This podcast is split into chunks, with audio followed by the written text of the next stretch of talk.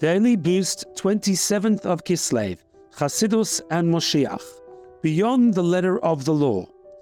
Our sages taught the laws of Hanukkah require that we light one candle each night.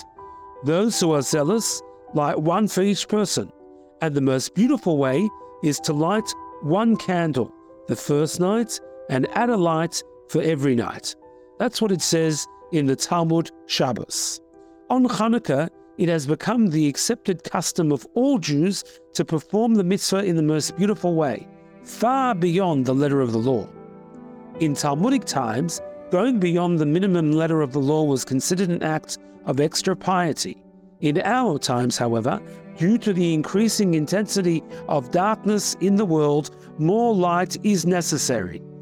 As a result, the concept of going beyond the minimum has now been incorporated as part of Jewish law. Achieving personal liberation demands that one go beyond the minimum law. This is an intrinsic aspect of the liberation of Hanukkah and achieving the complete liberation of Moshiach.